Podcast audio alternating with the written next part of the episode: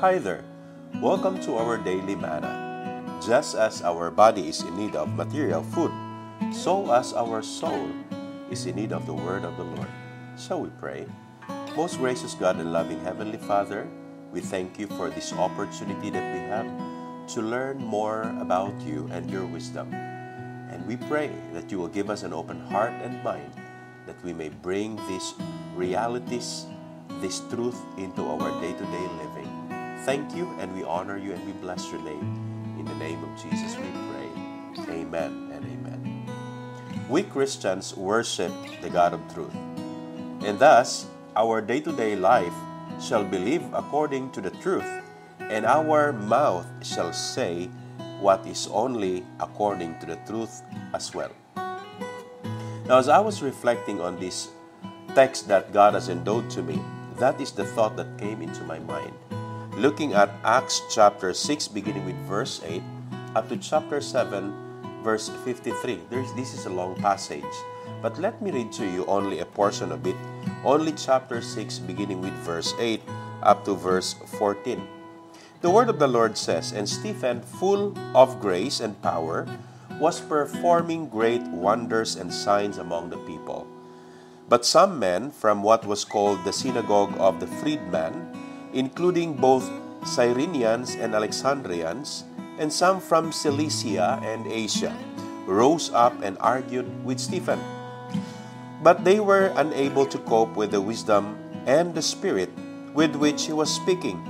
Then they secretly induced men to say, We have heard him speak blasphemous words against Moses and against God.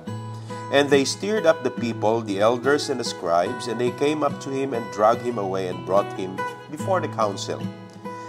They put forward false witnesses who said, This man incessantly speaks against the holy place and the law. For we have heard him say that this Nazarene Jesus will destroy this place and alter the customs which Moses handed down to us. Now take note of this. Stephen, as he was performing wonderful incidents as miracles coming from heaven, as, as a manifestation of the work of the Holy Spirit in his life, you know, there were some individuals that approached him and tried to argue with him. And these individuals could not stand, according to the text, the wisdom that he has and the presence of the Holy Spirit in his life. And that gives us an idea that the wisdom that he has was not just inherent in him, but it was given to him by the Spirit who was present deep within his very life.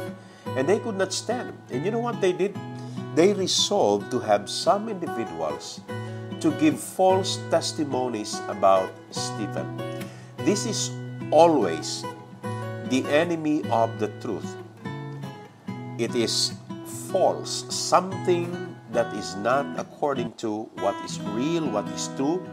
And that is why these individuals, as they could not stand the presence of the Spirit of truth, they started manipulating things and bringing individuals who could give false testimonies against Stephen. They charged him as, bla- uh, as blasphemer against the, the, the, the stipulated laws written by Moses. That was the charge. And yet, if you look at chapter 7, beginning with verse 1 up to verse around verse 50, Stephen refuted their charges. And he told them that what he is preaching about is not against the law of Moses because Moses himself told about this coming prophet. There is someone in the future, as Moses was relating it, who is not only going to tell them about what is stipulated in the law, but he is going to fulfill what was stipulated in the law. So Stephen defended himself from these accusations by relating to them that Jesus of Nazareth is the fulfillment of what was prophesied even in the laws of Moses. And thereby, he is not making something that can be base or can be a basis for an accusation of blasphemy. And in response to that, he also accused them of something, something that is too heavy for them to take. Listen to what he said in verse 51 in chapter 7. You men who are stiff necked and uncircumcised in heart and ears are always resisting the Holy Spirit. You are doing just as your fathers did. He accused them as stiff necked, and what is more painful than that is that they are uncircumcised in heart. Why? Because these Jewish people, they believe that they belong to God because they are descendants of Abraham. They followed the covenant of circumcision. And yet, Stephen was telling them, yeah, you are physically circumcised, but in your heart and ears, you are uncircumcised because you are going against the work and the revelation of the Holy Spirit. You are going against the truth of God. And that is why when they realized this, they heard what Stephen charged them of, they dragged him out and they stoned him to death. But here is something that really fascinated me. If I may look at the possibility of a capital punishment from the hands of these Jewish people, I feel I think that Stephen already knew he suspected, if not fully knew about it, he suspected that by telling them the truth about Jesus can lead them to stoning him to death.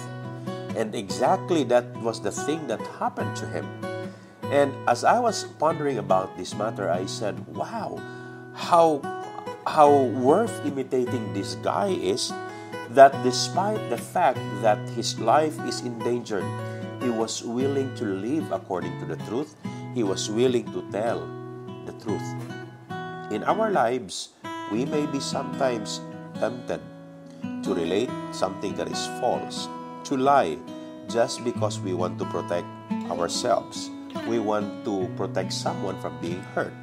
But regardless of the situation, we are followers of the God of truth, and we shall always uphold the truth in our lives. So I am praying that in every situation we may be in, uphold the truth because we worship the God of truth. God bless you all.